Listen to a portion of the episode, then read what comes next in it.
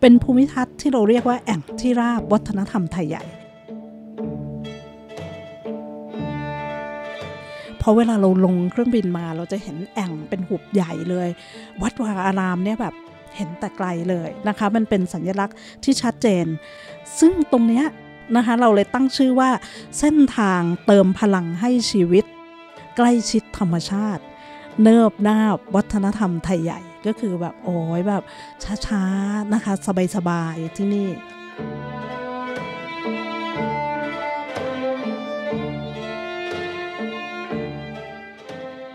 ยินดีต้อนรับเข้าสู่รายการ Journey Through Time นะครับ รายการพอดแคสต์ที่จะอยู่เป็นเพื่อนเดินทางกับทุกท่าน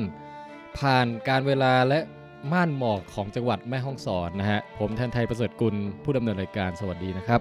แล้วก็ตอนนี้ผมอยู่กับคณะผู้มีความรู้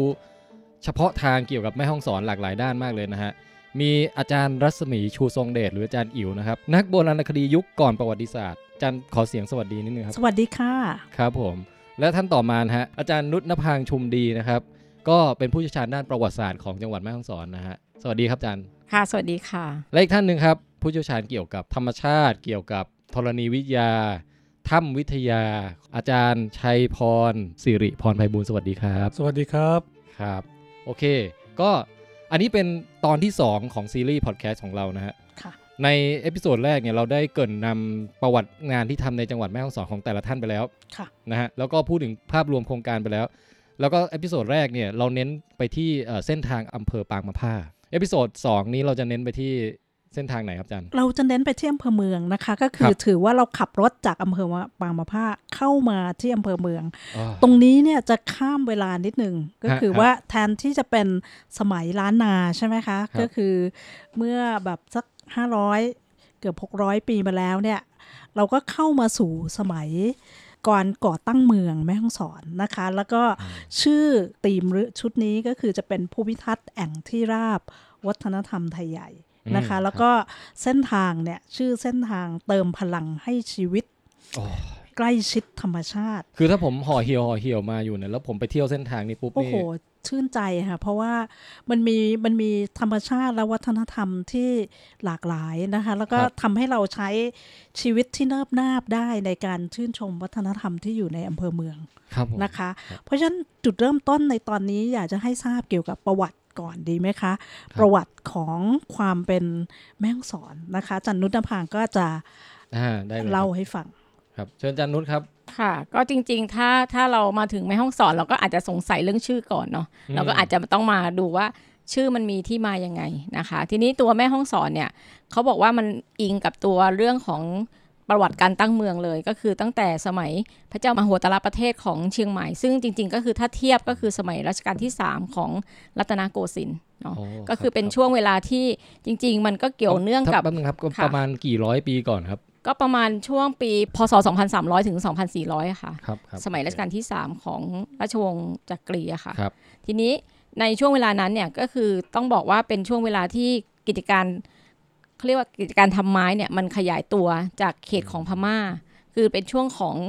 อังกฤษที่เข้ามาเปิดกิจการทำไม้ในพม่าก่อน แล้วก็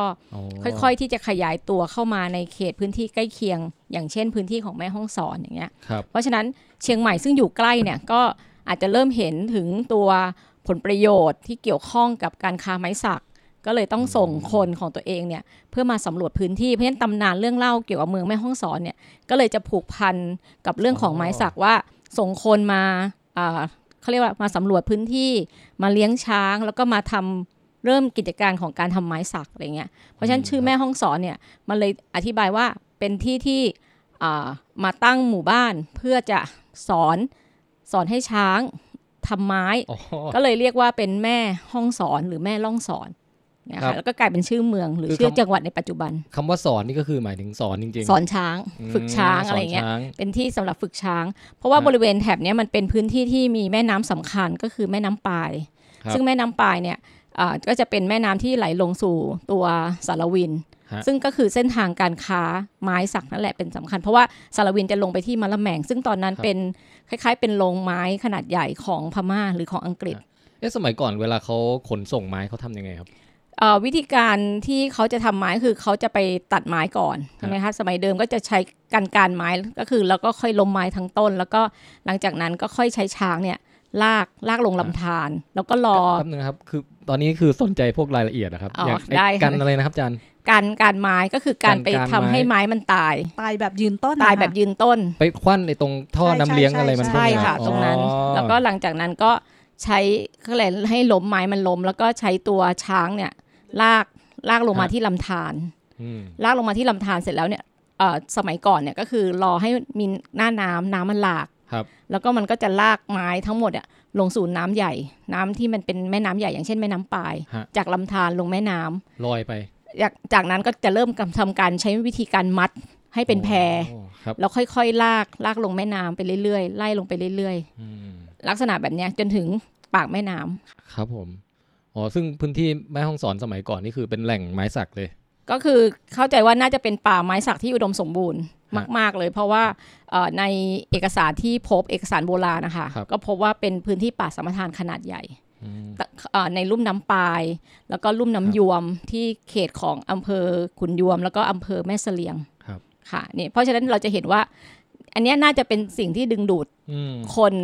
คือทั้งฝั่งพม่าเองก็คือคนในบังคับอังกฤษในตอนนั้น แล้วก็คนในฝั่งสยามแล้วก็คนในเชียงใหม่ ก็คงสนใจพื้นที่แม่ห้องสอน เชียงใหม่ตอนนั้นเป็นอะไรอยู่ครับอาจารย์เชียงใหม่ตอนนั้นถ้านับก็คือเป็นเมืองประเทศสลาดของสยามฮะในสมัยรัชกาลที่3เนาะครับเอ่อแต่ว่าเชียงใหม่เนี่ยเขาปกครองด้วยราชวงศ์เชื้อเจ็ดตนอยู่อืมนั้นพระเจ้ามโหฬารประเทศมโหฬารประเทศเนี่ยชื่อยากครับเอ่อมโหฬารประเทศเนี่ยเขาก็ยังเอ่อน่าจะเป็นคล้ายๆเป็นเจ้าหลวงของเมืองเชียงใหม่ครับ แล้วก็คงให้ความสำคัญกับพื้นที่แม่ฮ่องสอน เพราะว่ามันคือแหล่งผลประโยชน์ที่สำคัญเป็นแหล่งแหล่งที่ทำรายได้ด้วยอะไรเงี้ยแล้วก็อีกอันหนึงก็คือในช่วงสมัยรัชกาลที่3เนี่ยมันเริ่มมีการกำหนดเขตแดนระหว่างฝั่งพม่ากับฝั่งสยามฮะเรื่องของอาณานิคมอะเนาะเพราะฉะนั้นมันก็ทำให้ทางเชียงใหม่เองก็ต้องเข้ามาดูแลพื้นที่ชายแดนฮะที่เป็นรอยต่อระหว่างฝั่งพม่ากับฝั่งอาของเชียงใหม่เองด้วยอะไรอย่างเงี้ยค่ะนี่คือจุดเริ่มต้นโอ้ที่มันทำให้ทำไมเชียงใหม่เอ่อ ในตำนานถึงเรื่องเล่าเนี่ยถึงเล่าว่าทางเชียงใหม่ถึงได้ส่งคนมาทำการฝึกช้างในบริเวณของแม่ห้องสอนอะไรอย่างเงี้ยค่ะ จนกลายเป็นชื่อของชื่อนี่คือแค่เรื่องที่มาของที่ชื่อมาของชื่ออย่างเดียวอ่าที่มาของชื่อโอ้โหค่ะน่าสนใจมากครับ อันนี้คือทำให้เกิดเมืองแม่ห้องสอนทีนี้ ถ้าเราไปอยากเห็นจุดของเมืองแม่ห้องสอนชัดๆเราต้องไปที่พระธาตุดอยกองมูฮะ มันจะเป็นจุดที่เราอาจจะไปไหว้พระก็จริง แต่ว่าเป็นบริเวณที่เราสามารถเห็นที่ราบของตัวเมืองแม่ห้องสอนได้หมดเลย ก็คือเห็นตั้งแต่ลานสนามบิน เราจะเห็นมุมสนามบิน แล้วก็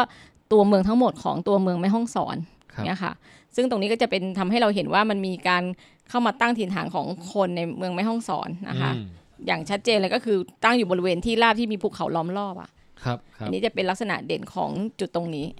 แต่ว่าถ้าเราจะย้อนแบบย้อนไปไกลกว่าก่อนหน้าที่จะเป็นที่ตั้งของเมืองแม่แม่แม่ล่องสอนหรือแม่ห้องสอนเนี่ยยังมีหมู่บ้านแรก ๆ อยู่อีกหมู่บ้านหนึ่งก็คือบ้านปางหมู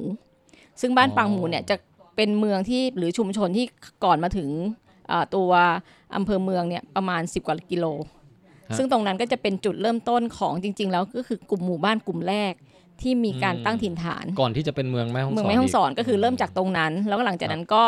ย้ายอพอพยพหรือว่าขยายชุมชนเนี่ยมาอยู่บริเวณที่เป็นเมืองแม่ฮ่องสอนในปัจจุบันครับตรงนั้นจะเป็นบ้านปังหมูจะเป็นริมน้ำปายครับเลย เพราะฉะนั้นเขาก็ใช้ประโยชน์จากน้ำปายได้โดยตรงฮะแต่ว่าตรงแม่ล่องสอนเนี่ยหรือแม่ห้องสอนเนี่ยจะมีน้ำลำธารเล็ก ๆ ที่เรียกว่าแม่ห้องสอนเนี่ยเป็นอีกแม่น้ำหนึ่งซึ่งก็ไหลลงสู่น้ำปายเหมือนกันครับ มีคำถามครับ แล้วแล้วปางหมูนี่มีชื่อที่มาชื่ออีกไหมครับ มีเหรอมีครับค่ะ ก็คือเขาบอกว่าบ้านปางหมูน่าจะเดิมชื่อมาจากบ้านโป่งหมู ก็คือเป็นบริเวณที่น่าจะมีความอุดมสมบูรณ์ก็คือเป็นโป่งดินเค็มที่ให้สัตว์มากินอาหารอะไรอย่างเงี้ยแล้วหลังจากนั้นเนี่ยก็ชุมชนก็มาตั้งถิ่นฐานบริเวณแถบนี้ เพราะว่าอย่างที่บอกก็คือมันอยู่ไม่ไกลจากน้ำปาย น้ำปายถือเป็นแม่น้ำสำคัญอ๋อก็คือเป็นแม่น้ำที่ไหลมาจากน้ำปาจากเมืองปาย ผ่านปังมะผ้ารวมลำธารต่างๆ มากมาย แล้วก็มาไหลสู่น้ำปายเนี่ยค่ะ เพราะฉะนั้นบริเวณบ้านโป่งหมูหรือเพี้ยนมาเป็นบ้านปางหมูเนี่ยก็น่าจะเป็นหมู่บ้านแรก ๆ ของเอออืมตัวเมืองแม่ฮ่องสอน แล้วหลังจากนั้นพอคนมันขยายมากขึ้น พื้นที่มันก็เหมือนเอ่อในเอกสารบอกว่าเหมือนหาพื้นที่ทำไม้เพิ่มครับก็ขยายชุมชนมาก็มาอยู่ที่แม่ล่องสอนหรือแม่ห้องสอนนี่เองค่ะในเกิดการศึกษาประวัติศาสตร์นิดนึงครับว่า เอ่อเราไปสืบรู้ได้ไงว่าเมื่อก่อนเขาเรียกคนละชื่อกับปัจจุบันอะไรอย่างเงี้ยครับก็จริง ๆ แล้วเนี่ยอย่างชุดเอกสารของแม่ห้องสอนเนี่ยจริง ๆ ก็ไม่ได้ใหม่มากเนาะเอ่อเอกสารที่เป็นต้นทางเข้าใจว่าเป็นต้นทางเลยเนี่ยก็คือตอนปี 2472 เนี่ยมีเอ่อการเข้ามาเขาเรียกว่าอะไรตรวจราชการของครับกรมพระยานครสวรรค์ซึ่งในตอนนั้นเนี่ยอืมก็เป็นฝ่ายของมหาดไทยเนาะเพื่อเพื่อมาตรวจเยี่ยมเยียนชาวบ้านอะไรอย่างเงี้ยค่ะครับแล้วในเอกสารชุดนั้นเนี่ยในรายงานการเดินทางเนี่ย ก็มีการรวบรวมตัวของตำนานต่างๆ ที่เกี่ยวข้องกับเมืองแม่ฮ่องสอนกำเนิดเมืองแม่ฮ่องสอน เพราะฉะนันเข้าใจว่าตัวประวัติเมืองแม่ฮ่องสอนเนี่ยน่าจะได้มาจากเอกสารชุดเนี้ยเป็นหลัก เพราะว่ามีการอ้างถึง แต่ว่าในแต่ก็ไม่แน่ใจว่าไอตัวเอกสารชุดนั้นที่ตำนานเล่ามาเนี่ยฮะตัวเอกสารชุดดั้งเดิมเนี่ยฟังมาจากคนเฒ่าคนแก่ หรือว่ามีเอกสารชุดอ๋อไหนที่เอ่ออ้างอิงมาอีกทีอะไรเงี้ยแต่ว่า ก็กลายเป็นเหมือนต้นฉบับของฮะ ประวัติเมืองแม่ฮ่องสอนอย่างเงี้ยค่ะ ครับผมโอเคครับ ก็คืออาจารย์นุชได้ได้พูดให้เห็นถึงประวัติศาสตร์ความเป็นมานะคะ แต่ว่าเอ่อจริง ๆ แล้วในพื้นที่ของที่แม่ฮ่องสอนเนี่ยมีประชากรเนี่ยตั้ง 8 กลุ่มเนี่ยอืมนะครับ คะ เดี๋ยวเดี๋ยวจะมาสัมพันธ์กับเรื่องที่อาจารย์นุชเล่าให้ฟังเกี่ยวกับเรื่องของการทำไม้ด้วยนะคะ แต่ว่ากลุ่มหลักๆเนี่ยที่ที่มีอยู่ก็จะมีไทยใหญ่ที่เราจะพบในอำเขตอำเภอเมืองนะคะ เขตอำเภอ เทศบาล เจอมีกะเหลี่ยงนะคะกะเหลี่ยงนี่ก็จะมีหลายกลุ่มก็กะเหลี่ยงสกอร์กะเหลี่ยงโพร่งกะเหลี่ยงขยานะคะมีม้งมีลาหูนะคะ มีปะหล่องปะโอโอ้ครับคนพื้นเมืองก็คือคนคนเมืองอะ่ะแล้วก็จีนยูนานนะคะ หลากหลายมากครับ มีความหลากหลายอัที่นอยู่นี้ตรงเนี้ยจริงค่ะอ่าอันนี้จริงๆแล้วเป็นส่วนหนึ่งก็คือมาจากการทำไม้เหมือนกัน เพราะว่าในช่วงของการทำไม้เนี่ย อันหนึงที่มีความจำเป็นอย่างมากคือแรงงานเพ ราะฉะนั้นในสมัยรัชกาลที่3เนี่ยเราจะเห็นว่ามีการอพยพของผู้คนโดยเฉพาะเป็นแรงงานเนี่ยเพื่อเข้ามาทำไม้ คือเป็นทั้งแรงงานในการตัดไม้เองก็ตาม หรือว่าเป็นแรงมาแรงงานในการเอ่อเป็นลากจูงเลี้ยงช้างอะไรเงี้ย เพราะฉะนั้นกลุ่มคนต่างๆอย่างที่อาจารย์รัศมีพูดเนี่ยมันก็คือกลุ่มคนที่เข้ามาประกอบกิจการการการทำไม้เป็นเป็นเบื้องต้น อันนี้คือหลักฐานหลักนะคะครับแต่ว่าหลักฐาน เอ่อเขาเรียกอะไรนะร่องรอยอื่น ๆ ก็อาจจะเข้ามาตามญาติพี่น้องมาทำกิจการอื่น ๆ ในเวลาต่อมาด้วยอะไรเงี้ยมันเลยทำให้พื้นที่ของเอ่ออำเภอเมืองแม่ฮ่องสอนเนี่ยก็เลยมีหลายกลุ่มชาติพันธุ์ แต่ว่ามาคนละช่วงเวลาฮะอพยพค่อย ๆ มาอะไรเงี้ยค่ะล็อตแรกอาจจะเข้ามาทำไม้ก่อน แล้วอ่าญาติๆตามมา เริ่มจากการทำไม้ก่อนฮะแล้วก็จริง ๆ มันมีสาเหตุอื่นด้วยก็คืออกรณี กรณีพิพาทเหมือนกับสสงครามภายใน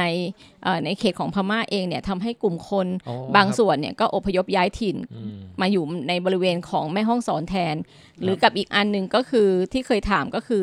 เออพื้นที่ของแม่ห้องสอนยังมีความอุดมสมบูรณ์ และมีการใช้พื้นที่เนี่ยเขาเรียกอะไรนะพื้นที่ยังมีพื้นที่ว่างในการทำเกษตรกรรมอะไรอย่างเงี้ยเพราะฉะนั้นเอ่อเคยคุยกับคนเฒ่าคนแก่ก็บอกว่าก็ปู่ย่าตายายก็คือมาหาที่ทำกินครับ เนี่ยก็คือมันทำให้เอ่อในพื้นที่ของแม่ห้องสอนมันก็เลยยิ่งทำให้คนมันมีการอพยพหลายกลุ่มมากขึ้นอะไรอย่างเงี้ยค่ะ อืมครับผมครับ อันนี้ก็จะเป็นลักษณะเด่นของแม่ห้องสอนอาจารย์ที่แบบทำให้เหมือนกับเห็นถึงความหลากหลายของผู้คนอะไรอย่างเงี้ยค่ะอาจารย์นุชเล่าให้ให้ให้ฟังหน่อยได้ไหมคะ ว่าอย่างอย่างไอ้วัดต่างๆ เนี่ยค่ะที่อาจารย์นุชบอกว่าอะเขามาพยายามลากช้างอะไรที่บ้านที่ที่ปังหมูอะนะคะ แล้วก็เสร็จแล้วแต่ทำไมวัดอย่างพวกวัดวาอารามที่อยู่ในเขตเทศบาลเนี่ย มันบ่งบอกถึงช่วงเวลาเดียวกันไหมคะเหตุการณ์อะไรพวกเนี้ย วัดสำคัญสำคัญที่อืมเวลาคนไปแม่ฮ่องสอนก็ต้องไปไหว้วัดต่างๆ เหล่านี้ฮะมันเกี่ยวข้องค่ะกับเหตุการณ์ของการสร้างเมืองแม่ฮ่องสอนการค้าไม้อะไรไหมคะก็คืออย่างของวัดในแม่ห้องสอนอย่างที่อาจารย์ถามถึงเนี่ยวัดต่างๆเนี่ยมันจะมีประวัติร่วมสมัยกับกำกำเนิดเมืองแม่ห้องสอนด้วย เพราะว่าอย่างวัดที่เก่าแก่วัดแรกๆเนี่ยก็จะผูกพันกับพญาสิงหนาถราชา ซึ่งอืมถือเป็นอ่า เจ้าเมืองคนแรกของแม่ห้องสอน ซึ่งอันเนี้ยก็จะไปสัมพันธ์กับเรื่องการค้าไม้ สัมพันธ์กับการกำเนิดเมืองแม่ห้องสอนหมดเลย เพราะว่าอ๋ออ่าอย่างตัวของพญาสิงหนาถราชาเนี่ยคือเดิมก็คือชานกะเลเนี่ยก็คือเป็นกลุ่มคนที่เข้ามาเป็นกลุ่มแรกๆนะคะอ่าครับที่เข้ามาด้วยกิจการทำไม้ แล้วก็เอ่อสืบมาตั้งชุมชนหมู่บ้านเป็นหัวหน้าชุมชนอะไรเงี้ยแล้ว เมื่อทางสยามแล้วก็เชียงใหม่เนี่ยต้องการที่จะยกฐานะของเมืองแม่ฮ่องสอนเนี่ยให้ให้เป็นเมืองหน้าด่านของเชียงใหม่เนี่ยก็เลยแต่งตั้งตัวพญาอ่าตัวชานกะเลเนี่ยให้เป็นพญาสิงหนาถราชาให้เป็นเจ้าเมืองคนแรก แล้วทีนี้ในฐานะที่เหมือนเป็นทางคนไทยใหญ่หรือว่าคนกะเหรี่ยงหรือกลุ่มชาติพันธุ์ที่นับถือพุทธศาสนาเนี่ยเมื่อตัวเองมีฐานะหรือมีบทบาทหรือมีสามารถที่จะเอ่อ ทำบุญได้เนี่ยอันหนึ่งที่เขาจะทำก็คือการสร้างวัดอ๋อเพราะฉะนั้นวัดต่างๆเนี่ยวัดแรก ๆ ของเมืองแม่ฮ่องสอนเนี่ยก็จะมีตัวเรื่องของพญาสิงหนาราชาเนี่ยเข้ามาสนับสนุนเป็นผู้อุปถัมภ์หรือตัวเจ้าเมืองคนอื่นๆ อย่างเช่น เจ้านางเมียที่เป็นเอ่อภรรยาแล้วก็เป็นเจ้าเมืองคนต่อมาด้วยเนี่ยก็สนับสนุนอ่าเรื่องของการสร้างวัดปฏิสังขรณ์เอ่อ วัดต่างๆ หรือว่าอุปถัมภ์พุทธศาสนาอะไรเงี้ยซึ่งถือว่าเป็นเป็นทานบุญเนาะอันยิ่งใหญ่ของคนอ่าไทยใหญ่อะไรอย่างเงี้ยค่ะ เพราะฉะนั้นวัดต่างๆเนี่ยก็จะผูกพันกับเรื่องของกลุ่มเจ้าเมืองแล้วก็รวมถึงขหบดี ซึ่งขหบดีเนี่ยก็จะเกี่ยวข้องกับการทำไม้ เพราะว่าเอ่อตัวขาบดีเองเนี่ยเมื่อทำไม้เนี่ยแล้วก็มีฐานะมากขึ้นเนี่ย ก็ได้บริจาคเงินหรือว่าได้สนับสนุนเป็นอุปถัมภ์เหมือนกัน ให้กับวัดต่างๆเน้นวัดต่างๆ ในแม่ห้องสอนอหลาย ๆ วัดเนี่ยก็จะสัมพันธ์กับกลุ่มขาบดีที่เกี่ยวข้องการทำไม้ นอกจากนี้ยังมีขาบดีที่เกี่ยวข้องกับค้าวัวต่าง เพราะว่าพื้นที่ระหว่างแม่ห้องสอนกับพม่ามันก็คือการค้าชายแดน เพราะฉะนั้นกลุ่มนี้ก็จะเดินทางไปมาก็สามารถสร้างเนื้อสร้างตัวได้เพราะฉะนั้นวัดต่างๆในตัวแม่ห้องสอนเนี่ย ก็จะผูกพันกับเรื่องค้าไม้ การค้าชายแดนอ่าแล้วก็รวมทั้งเอ่อมันเห็นถึงความสัมพันธ์ระหว่างผู้คนของสองฝั่งวัฒนธรรม ระหว่างพม่าไทยใหญ่ แล้วก็เข้ามาสู่ผสมผสานเป็นคนไทยใหญ่ในเขตแม่ฮ่องสอนอย่างเงี้ยค่ะเลขหบดีนี่เอ่อก็คือแปลคนารวยบคนรวยนั่นเองคนรวยเลยโอ้โหอ่าคนร่ำคนรวยเลยค่ะ เพราะว่าครับกลุ่มนี้ก็จะเป็นกลุ่มที่เอ่อทำโดยจริงๆหลักๆอะมาจากการค้าไม้เกือบทั้งหมด อย่างเงี้ยครับค่ะผมนอกจากนี้อย่างวัดเนี่ยที่สัมพันธ์กับเรื่องการค้าไม้ แล้วก็การค้าขายระหว่างชายแดนต่างประเทศเนี่ยก็คือเราจะเห็นว่าภายในวัดเองเนี่ยจะมีเอ่อตัวเขาเรียกนะตัวสินค้าที่มันสะท้อนถึงการค้าขายระหว่างชายแดนอย่างเช่น ตัวปานซอยที่เป็นเอ่อ ตัวองค์ประกอบของหลังคาที่เป็นตรงเอ่อหลังคาของอาคารหรือจองของวัดไทยใหญ่เนี่ยก็ต้องเป็น Import ก็คือต้องต้องมาจากต่างประเทศต้องมาจากมะละแมง เพราะว่าเป็นสินค้าที่มีคุณภาพต้องมาจากมะละแมงอ๋ออะไรอย่างเมเงี้ยดอินมาละแม่งประมาณนั้นฮะหรืออย่างเอ่อตัวพระพุทธรูปนะคะพระพุทธรูปสำคัญ อย่างพระเจ้าพระลาละแข่งที่วัดหัวเวียงครับอ่าก็เป็นขาบดีที่ไปเขาเรียกอะไรนะ ไปเชิญไปเชิญอัญเชิญมาจากทางเมืองดเมืองมันดาเลย์นะคะอืมแล้วก็มาถวายให้กับที่วัดหัวเวียงที่ที่แม่ห้องสอน ซึ่งก็คือคล้ายๆกับพระอ่าพระพระมหาไมมุนีอ่าที่มันเดาเลย์อ๋อครับก็จะมีพิธีล้างล้างหน้าหรือว่าทรงพระพักตร์อะทุกปีครับคือที่มันเดาเลย์ล้างทุกวันทำทุกวันล้างทุกวันแต่บ้านเราล้างทุกปี เพราะฉะนั้นนี่ก็เป็นอีกไฮไลท์หนึ่งอืมถ้าใครสนใจก็สามารถที่จะเลือกมาในช่วงเวลาที่มีการ ล้างพระพักตร์ของพระพระมหาพระเจ้าพระลาละแข่งได้อะไรเงี้ยค่ะอืมครับอาจารย์นุชคะแบบว่าช่วยช่วยบอกหน่อยได้ไหมคะว่าวัดแต่ละวัดเนี่ยวัดที่สำคัญเนี่ยมันมีวัดอะไรบ้างอืมคือจริง ๆ แล้วในเวลาที่เรามองแผนที่การท่องเที่ยวของค่ะเราเนาะ ปังมะผ้าเนี่ยมันเที่ยวเป็นวงกลมได้ค่ะนะคะแต่อันเนี้ยเรามองว่าเที่ยวเป็นสามเหลี่ยมโดยเฉพาะถ้าภายในเมืองเนี่ย มันมีวัดอะไรที่เป็นหัวเวียงกลางเวียงแบบอะไรอย่างเงี้ยค่ะมันทำยังไงก็ถ้านะคะถ้าถ้าเราเริ่มจากเริ่มต้นรู้จักแม่ห้องสอนเราก็ไปที่ดอยกองมูก่อน อย่างที่บอกคตรัอบนแรกไปดูว่าวิวทั้งหมดก่อนไปดูภาพรวมทั้งหมดก่อนว่าฮะอะไรที่ตั้งอยู่ตรงไหนบ้าง วัดนี้สร้างโดยเอ่อชาญกะเลนะคะพหรือญาพญาสิงหนาราราชาชาอ๋อซึ่มันงที่จะที่บน เขาเรียกอะไรนะครับดอยกองมูดอยกองมูพระเจ้าดอยกองมูเนี่ยมีสองสององค์ใช่ไหมครัคะบองค์หนึ่งก็คือสร้างมาก่อน แล้วก็องค์ที่สองก็คือสร้างโดยพญาสิงหนาราชาเจ้าเมืองค่ะครับนี่ก็จะเป็นไฮไลท์อีกอันหนึ่งก็คืออย่างที่บอกก็คือเห็นทั้งจุดชมวิว แล้วก็อ่าเห็นตัวงานสถาปัตยกรรมครับด้วยนะคะ แล้วก็พอลงมาก็ต้องเป็นวัดพระนอน ซึ่งวัดพระนอนเนี่ยก็คือสำคัญ เพราะว่านอกจากจะมีพระนอนแล้วเนี่ยก็ยังมีตัวเอ่อสิงห์ ซึ่งเป็นตัวแทนที่เจ้านางเมีย ซึ่งเป็นภรรยาหรือว่าเจ้าเมืองคนที่สองเนี่ยสร้างให้กับพญาอืมสิงหนาราชาเป็นตัวแทนเป็นสิงห์สิงหนาถอ๋อก็คือเป็นสิงห์สิงหคู่นาถตัวก็คือผู้สร้างกับตัวเมียอ่าครับสร้างให้กับพญาสิงหนาราชา แล้วก็น่าจะแทนตัวเองเป็นอีกตัวหนึ่งอีกสิงห์อีกอ๋อตัวหนึ่งอยู่ด้วยกันเป็นคู่กันครับแล้วก็บริเวณด้านหลังสิงห์ก็จะมีกู่กู่น้อยนะคะ ซึ่งอ่าเขาเชื่อกูคือว่าอะไรคะกูคืกู่ออะไรก็คือคะไว้สำหรับบรรจุอัฐิฮะ เนาะอ่าฮะไว้เหมือนสำหเหรับมือนโกรธเลยครับ ประมาณนั้นค่ะเจดีย์แล้วก็ของสิงหนาราชพญาสิงหนาราชา แล้วก็ตัวเจ้านางเมียนะคะครับแล้วก็ถัดกันไม่ไม่ไกลกันก็เป็นสุสานร่วมฮะของเจ้าเมืองคือเจ้าเมืองแม่ห้องสอนมีสี่คนครับก็คือพญาสิงหนาราชาเจ้านางเมียแล้วก็จะมีพญาห้องสอนบุรี แล้วก็องค์สุดท้ายก็คือองค์ที่สี่เนี่ยก็คือสร้างสุสานแล้วก็เป็นครอบครัว เพราะฉะนั้นตัววัดพระนอนก็เหมือนเป็นตัวแทนของ กลุ่มเจ้าเมืองเนาะที่สถาปนาเมืองแม่ห้องสอนเนี่ยค่ะ และอีกอันหนึ่งที่สำคัญก็คือภายในเนี้ยวัดเนี้ยมีพิพิธภัณฑ์นะคะค่ะที่ครับท่านเจ้าอาวาสองค์ก่อนเนี่ยค่ะท่านได้ได้สร้างจากของสะสมที่ชาวบ้านเนี่ยบริจาคให้และส่วนใหญ่เนี่ยก็จะเป็นพระบัวเข็ม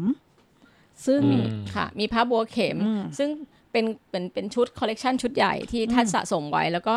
นำมาเหมือนกับมาจัดแสดงให้กับ สาธุชนทั้งคนทุกคนเนี่ยได้เห็นอะไรอย่างเงี้ยนะคะครับคือคนไทยใหญ่เนี่ยพระบัวเข็มคนไทยใหญ่เขาจะเขาจะศรัทธาค่ะศรัทธาพระบัวเข็มมาก เพราะฉะนั้นเวลาที่เขาจะจะทำนุบำรุงพุทธศาสนาเนี่ยเขาก็จะแบบเนี้ยเก็บรวบรวมแล้วก็บูชาพระบัวเข็มค่ะนะคะ คือเราก็จะพบว่าในพม่าใครชอบเที่ยวพม่าเนี่ยเนาะไปเที่ยวพม่าไปเที่ยวมันเดเลย์เนี่ยเราก็จะเห็นว่าไอ้ตัวเนี้ยมันก็คือศรัทธาที่ ที่เขาศรัทธากันมากเฉพาะของคนไทยใหญ่อะเพราะฉะนั้นไอ้วิถีชีวิตประเพณีความเชื่อเนี่ยจากเมืองบันนาเลเนี่ยที่ฮะเป็นเมืองแบบต้นทางเนี่ยของวัฒนธรรมเนี่ยมันก็ถูกเอามาถ่ายทอดในแม่ฮ่องสอนคือพอด้วยถ้าเคยไปเที่ยวพม่าแล้วมาเทียบกันปุ๊บนี่จะเห็นความเชื่อมต่อเลยใช่ไหมครับ ใช่ค่ะอืมันจะเห็นความเชื่อมต่ออันหนึง แต่ว่าสิ่งที่มันกลายเป็นแบบลักษณะเฉพาะหมายถึงว่าทำให้เป็นเสน่ห์อืมครันะบของครับแม่ห้องสอนก็คือว่ามันไม่ได้เอามาทั้งหมดอืม คือมันเอามาเป็นบางส่วน แล้วก็มีการผสมผสานกับความเป็นท้องถิ่นฮะเพราะฉะนั้นมันก็จะมีความเป็นแม่ห้องสอนสไตล์เหมือนกันอ่าคือบางอย่างอะมันอาจจะมีในในพม่าครับแล้วก็มาเห็นที่นี่หรือมาเห็นที่มันดาเลย์หรือมาเห็นที่นี่ แต่ว่ามันได้มันไม่ได้เหมือนกันร้อยเปอร์เซ็นต์อะมันมีความแบบคล้ายแต่ว่ามันไม่ใช่ มันก็มีความเป็นท้องถิ่นครับสูครังบอะไรลักษณะแบบนั้น อย่างเช่นที่พระธาตุดอยกองมูที่เราไปมีนรสิงห์ตัวนรสิงห์เนี่ยก็คือจะเป็นเหมือนกับมนุษย์กึ่ง กึ่งกึ่งมนุษย์กึ่งสิงห์อะฮะฮะแล้วก็ตั้งอยู่ตามเป็นมุมของเจดีอะไรเงี้ย แต่ว่าครับที่แม่ห้องสอนเนี่ย ก็จะมีลักษณะเฉพาะ อย่างที่ดอยกองมูลก็มีกิมมิกบางบางบางนรสิงห์ก็คือมีหน้าอกอ๋อเป็นมีหน้าอกขึ้นมาอะไรเงี้ย ก็คือเหมือนกับว่าคล้ายๆที่ทันไทยชอบอะอะครับครับก็คือมันมีการผสม Mating ก็คืออันเนี้ยคือจะชี้ให้เห็นว่ามันมีการผสมผสานของวัฒนธรรมอืมคือเราอาจจะเห็นความเป็นแม่ห้องสอน เฉพาะ ถิ่นได้เหมือนกันอะไรเงี้ยครับคือมันมีการ สร้างงานของตัวเองอะไรเงี้ยคือจริงๆ ไม่ใช่แค่พระธาตุดอยกองมูที่วัดจองกลาง วัดจองคำอะไรเงี้ยก็มีลักษณะเหมือนกันอย่างที่เราบอกว่าเอ้ยมันมันคล้ายเนาะแต่มันก็ใช่มันคล้าย เพราะว่ามันเป็นกลุ่มคนที่เดินข้ามไปข้ามมาผสมผสานมีการติดต่ออาสัมพันธ์กันอยู่ตลอดเวลาอย่างเงี้ยเพราะฉะนั้นมันก็มีการรับเอาวัฒนธรรมมาอยู่แล้วอะไรอย่างเงี้ยเพราะฉะนั้นแต่ว่ามันมีลักษณะที่มีความเป็นท้องถิ่นอยู่เหมือนกันอะไรเงี้ยคือวัดสองวัดที่อาจารย์นุชพูดถึงจานเนี่ยใกมันล้จะไหมอยู่หน่อยครับจะอยู่ใกล้ๆกับอ่าหนองจองคำอะนะคะสองวัดเนี้ยก็เป็นวัดเก่าแก่ค่ะนะคะที่ที่เราคนก็จะมักจะต้องไปไหว้อะเวลาคนครับไปเที่ยวแม่ฮ่องสอนแล้วข้างในนั้นเนี่ยที่เราเห็นของการติดต่อที่อาจารย์นุชบอกว่ามันมีการติดต่อระหว่างผู้คนเนี่ยวัดเนี้ยจะเห็นชัดมากตรงที่มีตุ๊กตาพระเวสสันดร ซึ่งเป็นอืมตุ๊กตาแบบไม้สักที่แกะสลัก แล้วก็มีภาพวาดค่ะบนกระจกอ่าซึ่งซึ่งอันเนี้ยอันนี้อันนี้วัดไหนนะครับอาจารย์ อันนี้ที่วัดจองกลางอยู่ในวัดจองกลางปัจจุบันก็คือมีพิพิธภัณฑ์ครับอ่า ที่จัดแสดงตัวตุ๊กตาไม้เหล่านี้นะคะ ซึ่งอันเนี้ยก็จะไปสัมพันธ์กับอย่างที่บอกว่าแม่ห้องสอนเนี่ยเส้นทางค้าไม้ก็คือตัวของจากน้ำปลายเนี่ยจากมาละแมงมันก็จะเป็นการขนขนส่งสินค้ารวมถึงตัวตุ๊กตาไม้ต่างๆ เหล่านี้ แล้วก็รวมทั้งตัวพระเจ้าพระลาละแข่งที่วัดหัวเวียงด้วย ก็เดินทางในเส้นทางการค้าชายแดนเนี่ยระหว่างมาละแมงมาแม่ห้องสอนเหมือนกันเนี่ยค่ะมันก็ทำให้เห็นถึงเอ่อวัฒนธรรมที่มันส่งผ่านจากแม่น้ำเนี่ยมาสู่ วัดวาต่างๆ แล้วก็มันก็มาเป็นเหมือนเป็นวิถีชีวิตหรือว่าเป็นภาพที่ทำให้ตัวแม่ห้องสอนเนี่ยมันค่อยๆ เห็นการเติบโตของแม่ห้องสอนขึ้นมาด้วยอะไรเงี้ยแล้วอย่างอย่างไอ้เอ่อภาพเวลาเราไปเที่ยววัดอะเนาะเข้าไปในศาลาเนี่ยไอ้ศาลาเอ่ออะไรนะจองพาราป่ะจองอะใช่ไหมไอ้ตัวจองเนี้ยส่วนใหญ่ก็จะมีภาพของเรื่องของพระเจ้าสิบชาติอะ แล้วมักจะเป็นเรื่องของพระเวสสันดรอะอ๋อที่เป็นชาติสุดท้ายของพระพุทธเจ้า เหมือนเป็นเรื่องครับเรื่องเรื่องเรื่องที่โปรดหรือเรื่องที่อ่าเรื่องนี้ที่ฮิตนิยมอ่าเรื่องที่นิยมอ่าของของกลุ่มในแถบนี้นะคะอ่าคือตั้งแต่มันเดเลย์เราก็จะเห็นแบบนี้เหมือนกัน แล้วก็มาเห็นที่อืมแม่ห้องสอนด้วยอย่างเงี้ยค่ะครับอืมผมจริง ๆ เวลาที่เราเที่ยววัดอะนะคะเอ่อเราก็มักจะนึกว่าโอ้ยวัดมันดูเหมือนเหมือนๆกัน นะคะ เหมือนกับเราไปเที่ยวโรงไม้เราก็บอกโอ้ยโรงไม้มันก็เหมือนกัน มันไม่เหมือนนะคะอืมอืมอืมเพราะว่าเรื่องของแต่ละที่มันค่ะไม่เหมือนกันเลย อย่างแม่ห้องสอนถ้าเราเพิ่มเรื่องอันหนึงที่เราทำให้เราเห็นคืออย่างนุชรู้สึกว่าทำให้การเที่ยวแม่ห้องสอนมันสนุกขึ้นเนี่ย เราก็เล่าที่มาที่ไปของตัวการเกิดขึ้นของวัด ตัวรูปแบบศิลปะของอืมผู้คนแล้วก็รวมถึงเข้าของคเครับรื่องใช้ต่างๆ เพราะอย่างในพิพิธภัณฑ์อย่างย้อนกลับไปที่วัดพระนอนเนี่ยก็คือมันผูก มันเห็นถึงการดำรงชีวิตของผู้คนในแถบเนี้ยตั้งแต่ยุครัชกาลที่ 4 รัชกาลที่ 5 เป็นต้นมาอืมแล้วก็จนถึงยุคปัจจุบันอืมสงครามโลกครั้งที่ 2 ก็คือมีคอลเลกชันในยุคสมัยอ๋อต่างๆ เนี่ย มันทำให้เห็นพัฒนาการของเมืองตลอดอืมตั้งแต่ครับเก่าจนถึงใหม่อะไรเงี้ยค่ะ คือเวลาที่เรามองตัวเราอะนะคะ เรามองกรุงเทพอะเนาะ การเกิดกรุงเทพเนี่ยเราก็มองเกาะรัตนโกสินทร์ใช่ไหมคะฮะเรานึกถึงสมัยรัชกาลที่สามเรานึกถึงวัดโพธิ์อะแต่เรานึกไม่ออกเลยว่าในช่วงสมัยรัชกาลที่สามสี่ห้าเนี่ยเมืองชายแดนเนี่ยเมืองอื่นๆเนี่ยเป็นยังไงอืมใช่ไหมคะ แต่แม่ฮ่องสอนเนี่ยมันยังมีเรื่องที่เราเห็นชัดเจนมากอืมว่าในสมัยรัชกาลที่ 3 ขณะที่เกิดแกนกลางวัฒนธรรมเนี่ยมันเกิดวัดโพธิ์มีการรับอิทธิพลของจีนเนี่ยปรากฏว่าของทางแม่ฮ่องสอนเนี่ย ลักษณะศิลปะเป็นสไตล์ไทยใหญ่ใช่ที่ร่วมสมัยอะกับเออของทางมันดาเลย์อะไรอย่างเงี้ยค่ะอ๋ออมโอเคเออครับผมนะคะเอ๊ะแล้วแล้วตัววัสดุอะไรนี่สะท้อนถึงการเป็นแหล่งไม้สักอะไรบ้างไหมครับ ก็จริง ๆก็ก็น่าเสียดายที่มันก็ไม่ได้เหลือเยอะมากเนาะเพราะว่าด้วยฮะความที่ตัวอาคารเป็นไม้ใช่ไหมคะคือหรือตัววัสดุที่เป็นไม้เนี่ยมันก็จะมีเอ่อตัวของอาคารที่ยังมีร่องรอยที่เป็นอาคารเอ่อ ชาวบ้านเขาเรียกว่าห้างฝรั่งเนาะห้างฝอย่างรั่งในในเอกสารของกรมพระยานครสวรรค์ก็เรียกว่าตอนที่ท่านเดินทางมาปี 2472อะท่านบอกว่าท่านก็มานอนตามห้างฝรั่งอืมห้างฝรั่งก็คืออาคารของบริษัทบอมเบย์เบอร์มาเพราะว่าในพื้นที่แม่ฮ่องสอนเนี่ยมันจะมีการแบ่งป่าสัมปทานกันในภาคเหนือครับนั้นมันจะมีบริษัทใหญ่ ๆ หลายบริษัท แต่ว่าในพื้นที่แม่ฮ่องสอนจะเป็นบริษัทบอมเบย์เบอร์มาอ๋อ ทีนี้มีที่ไหนบ้างอะคะอาจารย์ที่นุชบอมเบย์เบอร์มาเนี่ยก็จะมีที่แม่ฮ่องสอนแล้วก็จะมีที่แพร่ที่อาคารที่แพร่เนาะฮะแต่ว่าถ้าเป็นของบริษัทอื่นเนี่ยก็จะกระจายไปตามลุ่มน้ำปิงลุ่มน้ำฮะวังอะไรเงี้ยค่ะในภาคเหนือ แต่ว่าสำหรับบอมเบย์ถือว่าเป็นบริษัทใหญ่ แล้วก็คุมฮะป่าสัมปทานเกือบทั้งหมดของฮะเอ่อแม่ฮ่องสอนแล้วก็ยาวไปจนถึงบริเวณท้องตากด้วยอะไรเงี้ยค่ะบอมบอมเบย์เบอร์มานี่จ่ายค่าสัมปทานให้สยามนะครับอ่าบ วิธีการจ่ายเนี่ยมันจะจ่ายหลายหลายหลายหลายต้องจ่ายให้ทุกหลายเจ้า เชียงใหม่จริงๆคนที่เป็นเจ้าของป่าจริง ๆ คือเชียงใหม่ฮะเชียงใหม่ถือว่าเป็นเอ่อในคำมันจะใช้ว่าผู้กินตงกิน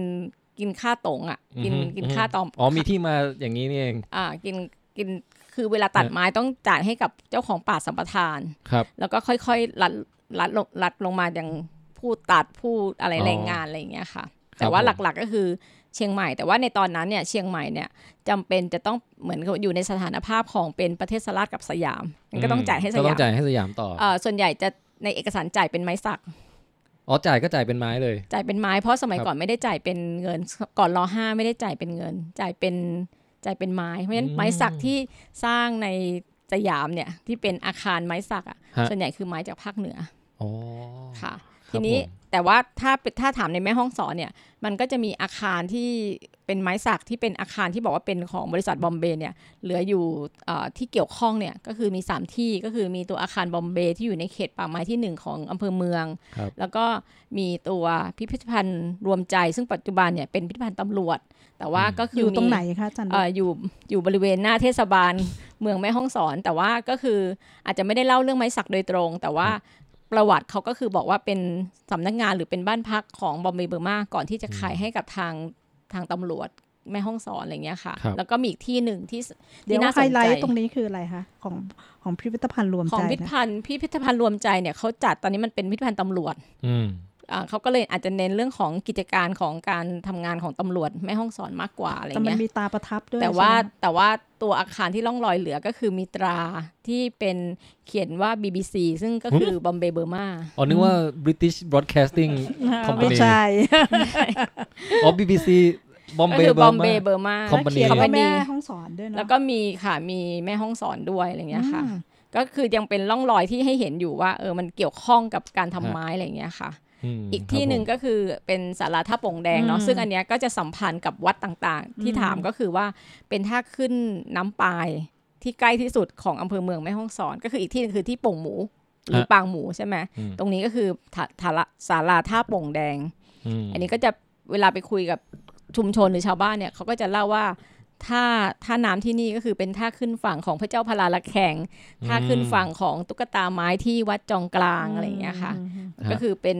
สำหรับขึ้นท่าน้ำปายให้กับคนแม่ห้องสอนค่ะ ตรงนี้คือประวัติศาสตร์ที่มันอยู่ในส่วนกลางนะคะ แต่ว่าพอออกไปรอบนอกเนี่ยมันก็จะมีชุมชนเอ่อที่เป็นจีนฮ่อนะคะ ที่บ้านรักไทย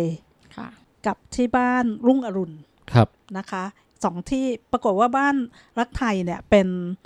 เป็นเอ่อที่ท่องเที่ยวแบบ popular มากอืมใครๆก็ต้องไปรักไทย เพราะว่าไปทานไอ้พวกพวกอาหารจีน แล้วเขาก็จัดคล้าย ๆ กับจัดจัด landscape ใหม่อะฮะนะคะ แล้วก็เลยกลายเป็นพื้นที่ที่ได้รับความนิยมค่อนข้างสูงครับนะคะเอ่อกลุ่มของจีนฮ่อเนี่ยก็คือเป็นกลุ่ม ก๊กมินตั๋งเดิมนะคะที่โอ้ที่เอ่อตั้งแต่ช่วงต่อสู้กับคอมมิวนิสต์อะนะคะก็พวกนี้ก็มาช่วยรบคอมมิวนิสต์ด้วยแล้วก็หลังจากที่ออกมาจากประเทศจีนแล้วเนี่ย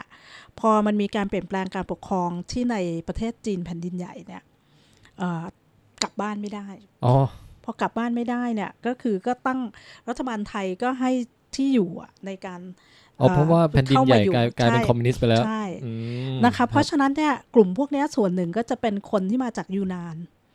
ครับเป็นจีนห่อนะคะที่อยู่อยู่อยู่นาน เพราะฉะนั้นบางทีทำไมเวลาเราไปกินอาหารเขาบอกว่าอาหารจีนยูนานนะอืมอืมก็คือกลุ่มพวกเนี้ยก็คือมาจากจากที่นั่น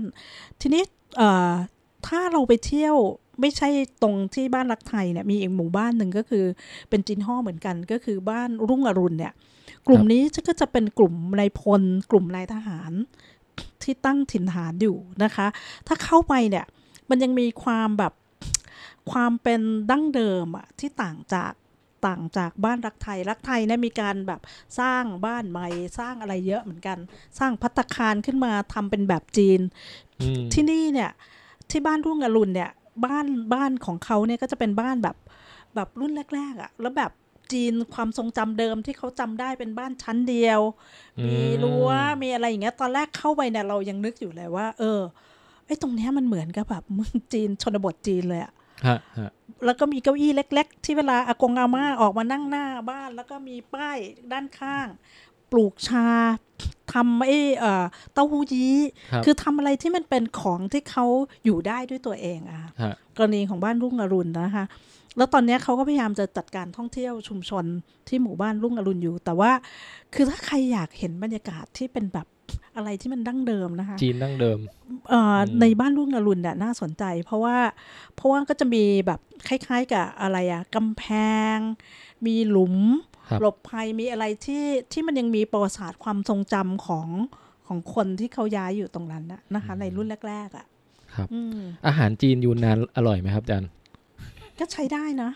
อร่อยค่ะหมูโดพัยนเฉปีพาะค่ะ คือชาเนี่ย ชาไอ้ยำชาเนี่ยใบชาเนี่ยอร่อยฮะเขาก็พยายามจะสร้างไอ้ครีเอทไอ้พวกแบบอาหารต่างครับๆนะคะ กลายเป็นกิมมิคของเออบ้านรักไทยและแล้วบ้านลุงอรุณ แล้วอย่างพวกหมาลงหมาล่าอะไรนี้มันเริ่มฮิตมาจากแถวนี้ไหมครับหมาล่าจริง ๆ แล้วเนี่ยมันมาจากไอ้นั่นนะคะ เสฉวนอ๋อ เสฉวนเนี่ยเขาจะกินได้พวกเครื่องเทศ เออหมาล่าครับครับ มันจะบอกภูมิภาคเลยค่ะ ว่าแบบเนี่ยมีการปรุงอะไรต่างๆเนี่ยเราอะรับมาจากทางอืมอาหารเสฉวนครับผมคนะรับคะ จีนยูนานเนี่ยก็จะเป็นอะไรที่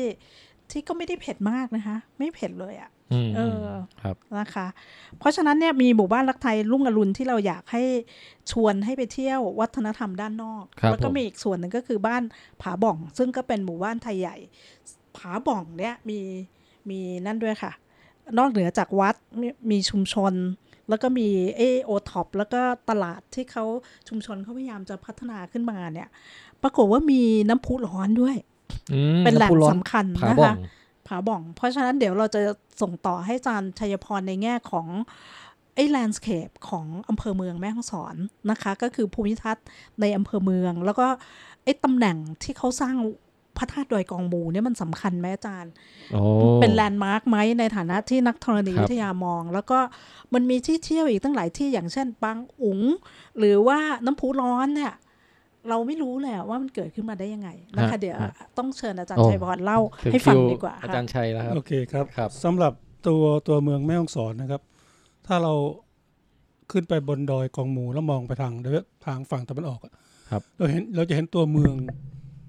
ทั้งเมืองเลยนะฮะเป็นฮะที่ราบนะครับท่ามกลางหุบเขานะครับ ซึ่งถ้าวิเคราะห์ในเชิงธรณีสันฐานนะครับครับ ตรงบริเวณที่เป็นที่ราบนะครับ เลยที่ราบไปทางตะวันออกจะเป็นภูเขา ตรงนั้นสังเกตดีๆภูเขาจะเป็นลักษณะเป็นร่องร่องอันนั้นคือระบบเอ่อรอยรอยแตกรอยเลื่อนเล็กๆ ที่มันเกิดขึ้นทำให้มันมีแนวยาวคาดพาดมาทาง ตะวันตกตะวันออกเยอะมาก ตรงนี้ก็เลยผุพังได้ง่าย ไม่จำเป็นต้องเป็นหินปูนนะอันนี้มันมันก็พังทลายทำให้เกิดเป็นที่ราบเป็นแอ่งครับมานะครับ ส่วนตัวดอยกองมูเองเนี่ย มันก็จะมีแนวตัวรอยเลื่อนขวางใหญ่เลย มันจะเป็นอืมทำให้เกิดเป็นภูเขาเป็นแนวยาว เหมือนเป็นกำแพงใหญ่ๆนะครับตัวโดยกองมูเนี่ยอยู่ตรงกลางพอดี ในขณะที่ฝั่งตะวันตกก็จะเป็นแม่น้ำใหญ่ครับผมนะครับ นี่คือเป็นลักษณะของ concept ของธรณีกำเนิดคือลักษณะธรณีเป็นตัวเป็นตัวกำเนิดให้เกิดแผ่นดินไอ้ส่วนที่เป็นเอาไปน้ำพุร้อนใช่ไหมอืมน้ำพุร้อนนี่มีความชัดเจนเช่นกันนะครับน้ำพุร้อนเอ่อการเกิดน้ำพุร้อนเนี่ยมันจะเกิดขึ้น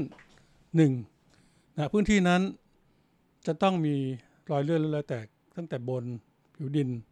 ลงไประดับลึกเป็นหลายกิโลเลยนะครับอืมอันที่สองต้องมีแหล่งน้ำ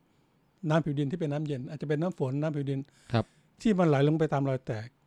พอไปถึงข้างล่างอืมคนะครัรับบข้างล่างเนี่ยมันจะเจอหินร้อนครับ ลงไปลึกแค่ไหนครับเออาจารอย์เป็นกิโลนะคือเอาง่ายๆแล้วกันเอ่อทุกๆหนึ่งหนึ่งร้อยเมตรเนี่ยอุณหภูมิ จะสูงขึ้นประมาณสามองศาโอ้ครับเพราะฉะนั้นเนี่ยก็ต้องเป็นกิโลอะครับ มันกิโลขึ้นไปอะมันจะมีหินร้อนไม่ไม่ใช่เป็นหินเหลวนะ ครับคือแค่ร้อนเออคือคือฝั่งตะวันตกของประเทศไทยทั้งหมดเนี่ยฮะจะเห็นว่าเป็นภูเขาสูง มันเกิดจากเวลาที่เปลือกโลกมันชนกันอย่างแถวอันดามันมันดันขึ้นมา มันก็จะมีหินหินเหลว เป็นแมกมาดันขึ้นมาครับแล้วพวกเนี้ยพอมันแข็งตัวใต้ดิน มันจะกลายเป็นหินแกรนิตซะส่วนใหญ่ ดันให้พวกนี้ขึ้นมาครับ ในขณะที่มันเป็นหินแล้วเนี่ยมันยังคงมีความร้อนอยู่ที่ระดับลึกอยู่อืมเวลาฝนตกลงมาไหลไปตามรอยแตกครับ ลงไปข้างล่างไปเจอหินร้อนครับมันก็จะถูกต้ม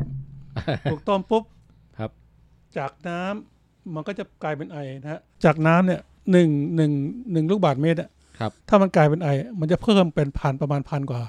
ลูกบาศก์เมตร ออกขยายปริมาตรปประมาณพันหกร้อยเท่า เพราะฉะนั้นครับมันจึงมีแรงดันมากพอที่จะดันน้ำทั้งไอน้ำทำให้น้ำร้อนเนี่ยขึ้นมาอยู่ที่ผิวดินกลายเป็นน้ำพุร้อนนะโอ้ครับเนี่ยกลไกมันคือน้ำเย็นลงไปครับถูกต้มแล้วก็ดันตัวขึ้นมาฮะ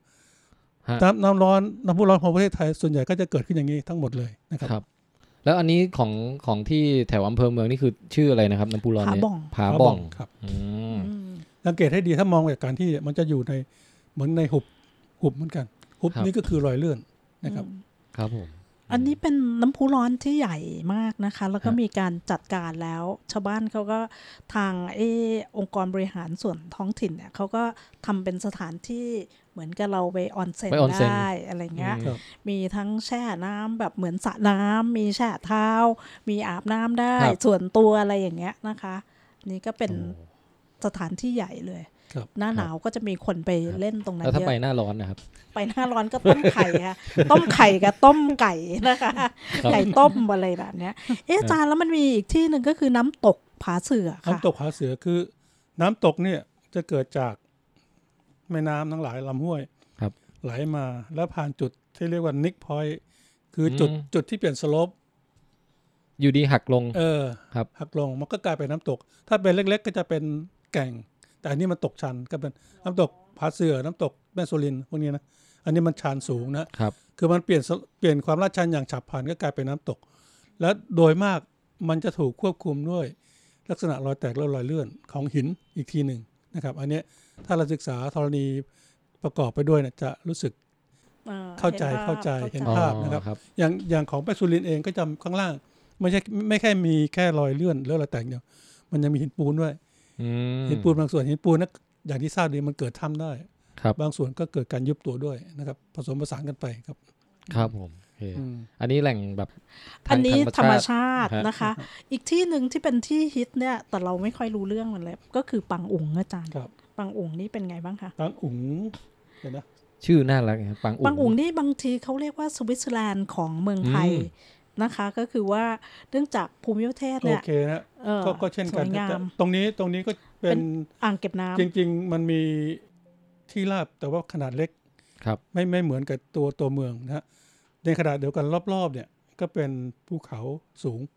ครับเพราะฉะนั้นลักษณะเด่นของมันก็คือในเรื่องของการท่องเที่ยวคือ วิวสวยอ๋อวิวสวยนะครับวิวฮะสวยนะครับ แล้วก็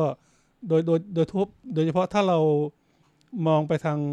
ขึ้นขึ้นไปบนยอดดอยแล้วมองไปทางฝั่งตะวันตกเนี่ย จะเห็น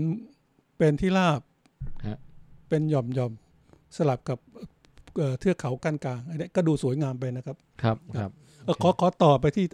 ที่อาจารย์นดอีกทีได้ที่ว่าครับอืมที่ว่ามีโป่งเปิงเนี่ยการโป่งโป่งเนี่ยจะมีโป่งน้ำกับโป่งโป่งเกลือม อันเนี้ยเป็นมันจะเกี่ยวข้องกับการไหลของระบบน้ำใต้ดินหรือน้ำบาดาล มันจะไหลพามา ถ้าระดับน้ำใต้ดินหรือน้ำบาดาลมันตัดกับพื้นผิวเมื่อไหร่มันก็จะกลายเป็นโป่งน้ำเป็นน้ำผุดขึ้นมา อืมแล้วมันไม่ใช่มาเฉพาะน้ำฮะบางทีมันผ่านแร่ธาตุต่างครับๆมันก็ทำให้ดินบริเวณนั้นน่ะมีเกลือแร่ธาตุสูงอ๋ออะอันนี้ก็จะกลายเป็ไอ้นโป่งกับน้ำพุร้อนนี่คนละอย่างใช่ไหมครับอาจารย์คนละอย่าง อันนี้เป็นไอ้ น้ำพุเย็นน้ำโป่งโป่งเย็นมอันนี้คจะรับเกิดตื้นๆเลย น้ำไหลจากภูเขา เหมือนเราเอาฟองน้ำครับชุ่มชุบน้ำให้เต็มแล้วแปะบนบนแผ่นกระดานฮะน้ำน้ำก็จะไหลซึมมาตามรอยต่อร่องแผ่นกระดานกับอ๋อกับครับกับฟองน้ำแค่นั้ครันบเองนะฮะอันนี้คือคือระดับน้ำถ้ามันสูงกับผิวดินเมื่อไหร่มันจะกลายเป็นน้ำพุ แต่มันไม่ได้ลงไปข้างล่าง ในขณะเดียวกันน้ำพุร้อนต่างมาก มาจากลึกเลย มันลงน้ำเย็นลงไปก่อน ระดับลึกครับ เป็นกิโลกิโลแล้วก็ถูกต้มขึ้นมา แล้วก็ดันตัวขึ้นมาอืมต่างกันตรงนี้ครับฮะรวมทั้งอาจจะมีแร่ธาตุที่แตกต่างกันด้วยครับถ้าเป็นน้ำพุร้อนก็จะอาจจะมีพวกกรรมฐานมีฟลูออไรด์สูงอะไรพวกนี้นะครับอืมอย่างนั้นก็คือหมายถึงว่าพอมีอุดมสมบูรณ์สัตว์มา แล้วก็ครับมันก็ทำให้อาจจะใช่เป็นที่อุดมสมบูรณ์ใช่แล้วใช่คนครับก็มาตั้งใช่ถิ่นใช่ฐานใช่เลยครับอืมอย่างนั้นใช่ไหมคะอ๋อคือสัตว์มามามากินดินโป่งอะไรพวกนี้เพื่อเอาแร่ธาตุครับผมฮะแล้วคนก็ เห็นถึงความอุดมสมบูรณ์ในบริเวณแถบนี้ใช่ครับครับ จริง ๆ คนสมัยก่อนก็แย่งชิงเกลือกันด้วยไหมครับ เกลือใช่จริง ๆ ก็เป็นสินค้า import เหมือนกันเออก็คือแต่ว่าจริง ๆ ของภาคเหนือก็แหล่งอยู่ที่น่านบอกเกลืออ๋อที่บอกเกลือที่น่านค่ะครับก็เป็นสินค้าสำคัญ เพราะฉะนั้นเรา อันนั้นก็จะเป็นอีกชุดหนึ่งแต่ว่าเราก็จะเห็นว่ามันไม่ใช่มีการเดินทางแค่จากแม่ห้องสอนไปฝั่งตะวันตกที่เป็นพม่า แต่ว่ามันจะมีการเดินทางไปทางเหนืออย่างพ่อพ่อค้าจีนยูนานฮะหรือว่าจากพ่อค้าจากไทยใหญ่เข้าสู่อำตัวเมืองเชียงใหม่ แล้วก็ครัจะบมีก็คือมันมีการขายระหว่างเมืองด้วยอะไรเงี้ยเพราะฉะนั้นสินค้ามันมีการแลกเปลี่ยน อย่างคนแม่ห้องสอนเนี่ยเขาบอกว่าถ้าอยากได้ของดีสมัยก่อนอาชาวบ้านบอกว่าให้ไปตังตก ไปตังตกก็คือให้ไปเอาที่มะละแมงนั่นแหละ ก็คือของดี เพราะมันเป็นของมาจากอังกฤษอ๋อเพราะฉะนั้นสินค้ามีคุณภาพ แต่ว่าพอตอนหลังสมัยรัชกาลที่ 5 พอเริ่มมีรถไฟครับของของที่ import มาส่วนใหญ่ก็ไปอยู่ที่กรุงเทพสยาม ก็ขึ้นมาพร้อมกับรถไฟมาอยู่ที่เชียงใหม่เพราะฉะนั้นตอนหลังคนทางแม่ฮ่องสอนก็หันไปซื้อของที่เชียงใหม่บ้าง แต่ว่ายังไงฮะตอนแรก ๆเขาก็ยังอยากไปตังตกอยู่อยู่ดีอะไรอย่างคือเงี้ยเดี๋ยวผมอ๋อโอเคผมขอเพิ่มเติมได้ที่ครับเมื่อกี้ที่อาจารย์รัศมีพูดถึงเอ่อ ทหารจีนอืมที่ที่เข้าจีนมาฮ่ออยู่ในเออครับจีนห่อครับเข้ามา ซึ่งจะรวมถึงช่วงกองพลเอ่อกองพล93สมัยก่อนด้วยมอืมอืมอืมคือถ้าดูศึกษาแผนที่ดีๆ นะอืมมันจะมีเส้นทางเดินเดินเท้าเลยนะ จากตอนใต้ของจีนมาที่เมืองไทย โดยเฉพาะอย่างเช่นผมเคยไปคุยกับชาวจีนที่มาขายของที่อำเภอฝางอะอำเภอฝางนะอืมฝางนี่จะมีพวกไอ้ของป่าเยอะอ่อที่เป็นศูนย์กลางหรือทำไมลืมชื่ออ่างขางอ่างขางอืมอ่าครับ เอ่อเขาจะใช้เวลาเดินประมาณเดือนถึงเดือนครึ่งอืมมาถึงมาถึงตรงนั้นนะครับครับ เวลาเขาเดินถ้าไปสังเกตดีๆนะเส้นทาง ถ้ามันมีหินปูน แล้วก็มีหินชนิดอื่นเขาจะไม่เดินผ่านหินปูนโดยตรงหรอกยกเว้นจะเป็นรอยเลื่อนอย่างที่ว่าหุบเขาเนี่ยครับแต่ส่วนใหญ่แล้วมันจะเป็นภูเขาหินชนิดอื่น เป็นหินหินทรายหรือหินหินดินดาน เพราะอันนี้มันจะไม่มีมันจะเรียบกว่าอ๋อหินปูนมันจะตะปุ่มตะเอป่ำอแต่ผมเดินมันเดินลำบาก ครับจะมีร่องรอยถ้าดูแผนที่จริงๆแผนที่โบราณจะมีเส้นทางเดินของคนมนุษย์โบราณ เดินอยู่อืมแล้วก็บางคนเอ๊ะอาจจะสงสัยเอ๊ะเดินบนเขาจะเอาน้ำที่ไหนกิน อืมนี่ผมไปดูที่อ่างขาง มันจะมีบางส่วนที่เป็นจุดที่มันเปลี่ยนสโลปทั้งหลายเนี่ยฮะมันมักจะมีน้ำซึมน้ำซับออกมา กลายเป็นแอ่งน้ำที่เขาสามารถเอามาดื่มกินได้นะครับอ๋อครับครับครับ เสริมกับอาจันชัยพรอีกนิดหนึ่งได้ไหมคะ อดไม่ได้เนี่ยอ่าอดไม่ได้นะคะก็คือว่าเมื่อพูดถึงเรื่องเส้นทางยูนานมาทางแม่ฮ่องสอนเนี่ยร่องรอยจาก DNA เนี่ยของที่ถ้ำลงลงรักเนี่ยนะคะครับเราพบว่าคนโบราณเนี่ยที่เป็นเจ้าของวัฒนธรรมลงไม้เนี่ยบางส่วนเนี่ยมาจากจีนตอนใต้ อ๋อก็คืคืออเทียบแถวนั้นเทียบ DNA ระหว่างกระดูกกับเอ่อใช่กับคนจีนตอนใต้ปัจจุบันนี้เหรอฮะ ใช่อืมที่เขาเทียบทั้งกวางสี แล้วก็ทะทั้งที่ยูนานเนี่ยฮะนะคะมันก็มีความสัมพันธ์กันและรวมทั้งจีนอาจจะขึ้นไปส่วนทางเหนือหน่อย เพราะฉะนั้นการเดินทางของผู้คนนะคะมันมีมาแล้วตั้งแต่ก่อนประวัติศาสตร์อืมันน่าจะเป็นเส้นทางดั้งเดิมที่มีการติดต่อค้าขายกันครับ เพราะฉะนั้นพอมาสมัยหลังเนี่ยไอ้เส้นทางเหล่านี้เป็นที่รู้จักกันในกลุ่มคนตรงนั้นนะคะเดินกันมาเป็นพันเป็นอ่าเป็นหเพมื่นราะว่าปีแม่ห้องสอนกว่าจะมีถนนก็ 2,520ฮะเพราะฉะนั้นเส้นทางที่ใช้ตั้งแต่สมัยโบราณเนี่ยเข้าใจว่าเขาคงถูกใช้แล้วก็เป็นที่รู้จักอยู่แล้วอืมของคนแถบเนี้ยเรื่องของการเดินเท้าทั้งเพราะทั้งกลุ่มพ่อค้า หรือว่าอืมคนผู้คนที่อพยพมาอยู่แม่ห้องสอนเนี่ยก็คงใช้เส้นทางนี้มาโดยตลอดขอย่างเงี้ยขอค่ะขอเพิ่มเติมหน่อยเรานึกถึงภาพ เส้นทางสายไหมบนบก ที่อืมผ่านทะเลทราย ถ้าเราย้อนหลังนับเป็นพันปีนะอืมมันมันเดินทางด้วยความลำบาก แต่หารู้ไหมว่ามันจะมีจุดกลางๆวันนี้ยจะมีโอเอซิสต่างฮะฮะๆซึ่งโอเอซิสก็คือจุดที่มันน้ำบาดาลมันไหลขึ้นมา เป็นเป็น discharge area เป็นน้ำที่น้ำบาดาลไหลเป็นขึ้นจุดมาพักมันจึงอืมมีน้ำสัมผัสให้คนอืมอ่ามาอยู่คนอาศัยเนได้ทางเป็น center ของการแลกเปลี่ยนต่างๆโอ้ครับตรงจุดปามาผ้าถ้าเทียบก็จะอยู่ในลักษณะอย่างนั้น เพียงแต่เล็กกว่า แล้วก็มีความซับซ้อนในเรื่องของ เทือกเขาหน่อยพวกนี้นะครับ เพราะฉะนั้นความเชื่อมโยงระหว่างเหนือใต้คือจีนกับไทยตอนเหนืออตะวันตกฝั่งอินเดียพม่ากับทางอืมฝั่งไทยเนี่ยตรงนี้น่าจะเป็นเซ็นเตอร์ได้อืมนะเพียงแต่ว่าเป็นอืมเป็นหย่อมขนาดเล็กแค่นั้นเองครับครับผมครับเหมือนเป็นชุมทางอะค่ะอืมทีนี้ในพอพูดถึงเรื่องชุมทางเนี่ย อยากจะให้อาจารย์นุชพูดถึงเล่าให้ฟังเกี่ยวเรื่องตลาดสายหยุดหน่อยได้ไหมคะเพราะว่าตลาดก็เป็นมีเออบทบาทอะไรที่มันสำคัญเนาะในอำเภอเมืองครัเนี่บยมันเป็นเรื่องที่บอกถึงเศรษฐกิจของเมือง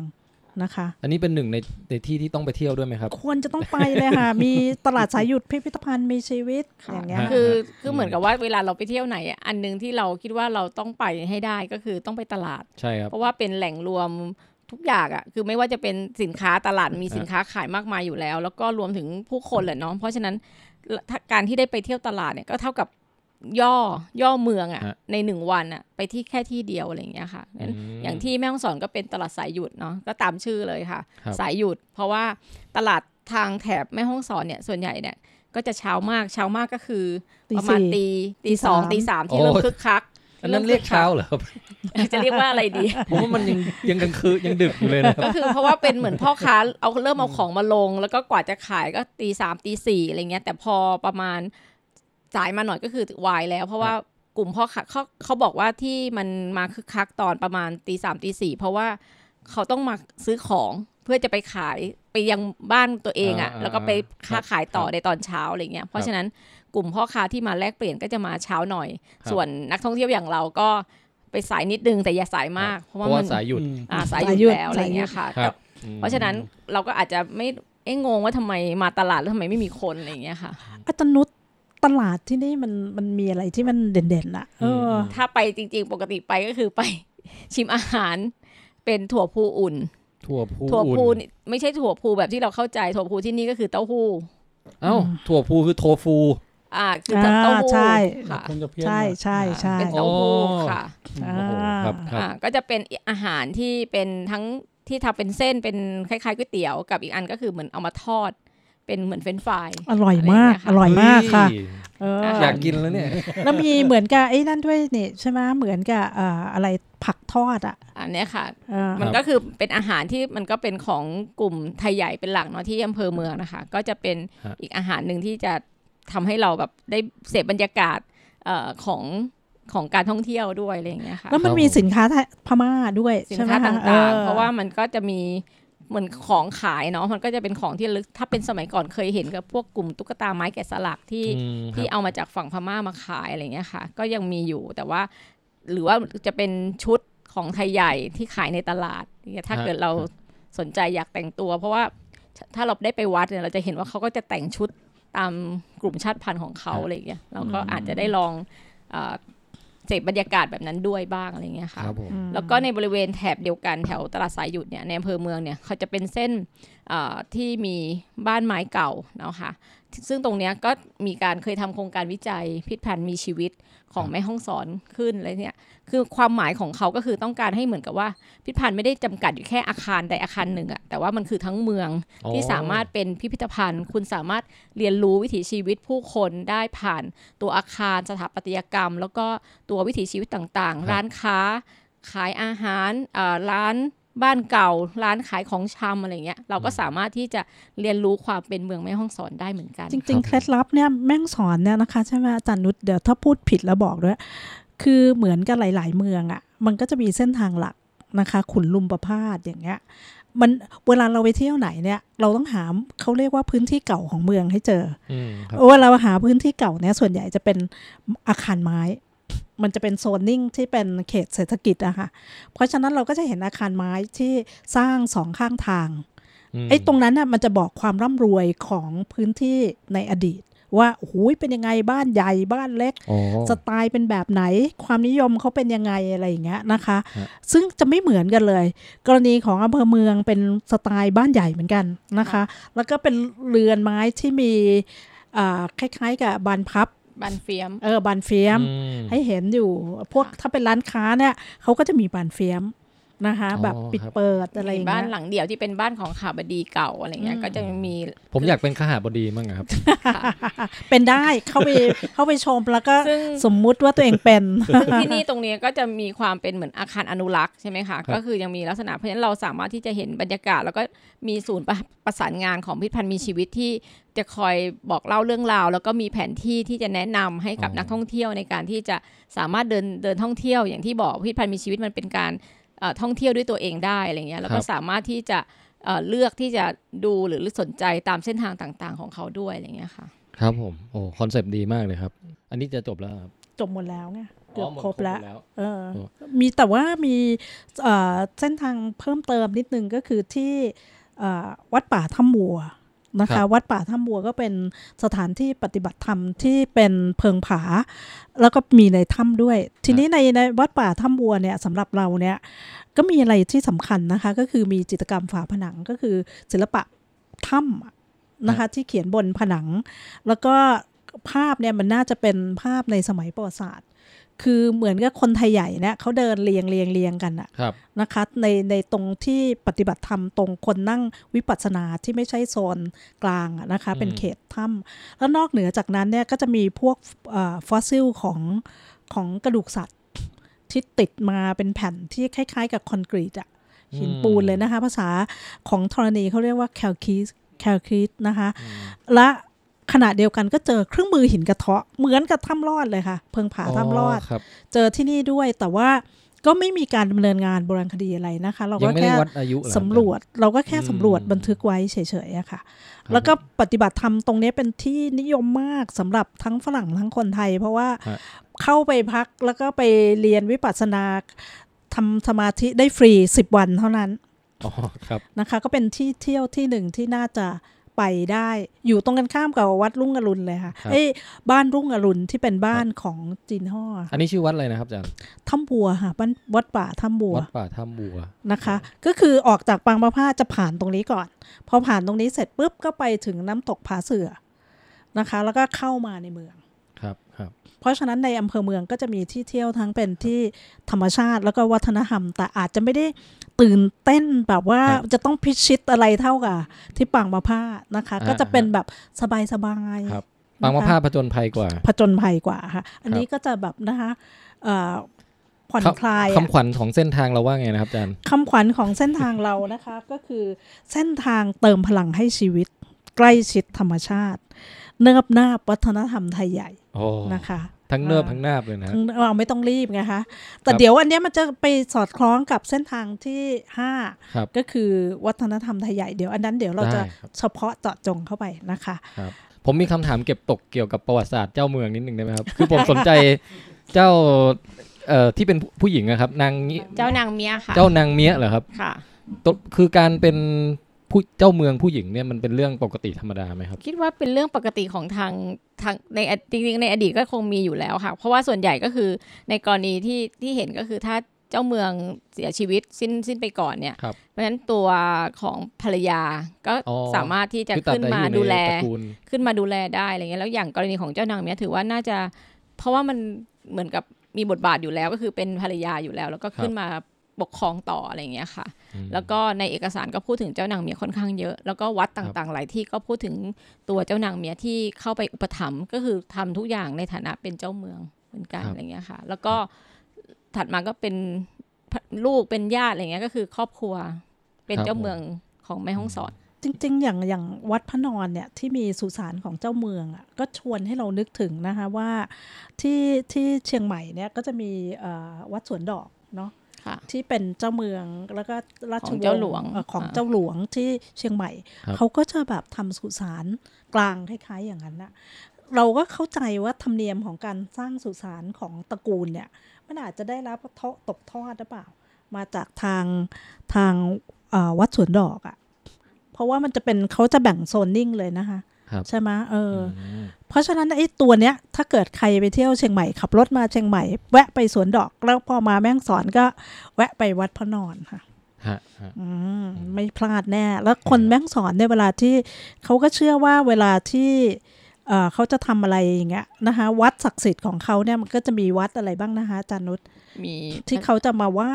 ก็จะทำบุมีญถ้าถ้าจับพระธาตุดอยกองมูลก็จะมีข้างล่างก็จะมี อันนี้นุกเคยคิดไว้เหมือนเป็นคอนเซปต์ตามแบบถ้าเป็นพวกสายบุญกลุ่มสายบุญนะคะ ก็จะเป็น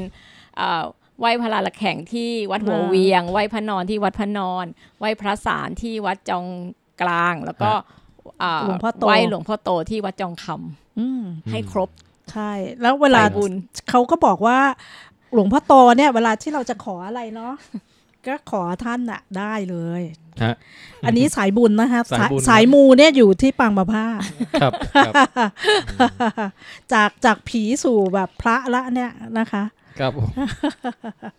อันนี้เราก็แบบครบถ้วนของที่อำเภอเมืองแล้วค่ะ ครับ โอเคครับ งั้นก็ถือว่าจบอ่าการนำเที่ยวสำหรับอำเภอเมืองในตอนนี้นะฮะ อย่าลืมติดตามตอนต่อๆไปนะครับ เดี๋ยวยังเหลือ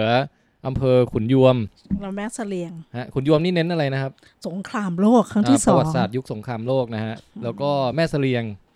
เน้นอะไรครับอาจารย์เมืองของความเป็นเมืองพหุวัฒนธรรมอ๋อเป็นร้านนาด้วยโอ้เป็นเมืองร้าร้านนนานาครับตะวันตก ครับ ซึ่งแล้วซึ่ก็งสายน้ำสารวิน จันนุชก็น่าจะมีเกร็ดประวัติศาสตร์อะไรเล่าเยอะแยะเลยโอ้โหก็น่าจะจันนุชเหนื่อยพอมีบ้างตอนที่เหลือก็ต้องจันนุชก็จะเหนื่อยค่ะตัวอะแค่ละโอเคครับงั้นเราก็จะเบาละเดี๋ยวเราจบตอนที่ 2 กันเพียงเท่านี้ฮะอ่าติดตามตอนต่อๆไปครับ สวัสดีครับ สวัสดีค่ะ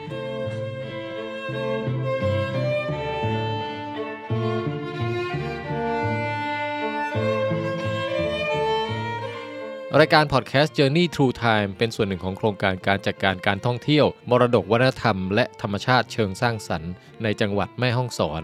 โมเดลภูมิทัศน์พิเศษทางวัฒนธรรมและธรรมชาตินะครับ โครงการนี้สนับสนุนโดยบพขหรือหน่วยบริหารและจัดการทุนด้านการเพิ่มความสามารถในการแข่งขันของประเทศ สกสว สำนักงงานคณะกรรมการส่งเสริมวิทยาศาสตร์วิจัยและนวัตกรรม และมหาวิทยาลัยศิลปากรครับ รายการพอดแคสต์ Journey to Time นะครับจัดทำขึ้นในเดือนมิถุนายนปีพุทธศักราช 2565 สื่อต่างๆ ที่เกี่ยวข้องกับโครงการทั้งหมด รวมทั้งคู่มือท่องเที่ยว แล้วก็บทเพลงประกอบเส้นทางแต่ละเส้นทางที่ท่านได้ยินตอนเปิดแล้วก็ปิดรายการนี้นะครับ สามารถไปดาวน์โหลดได้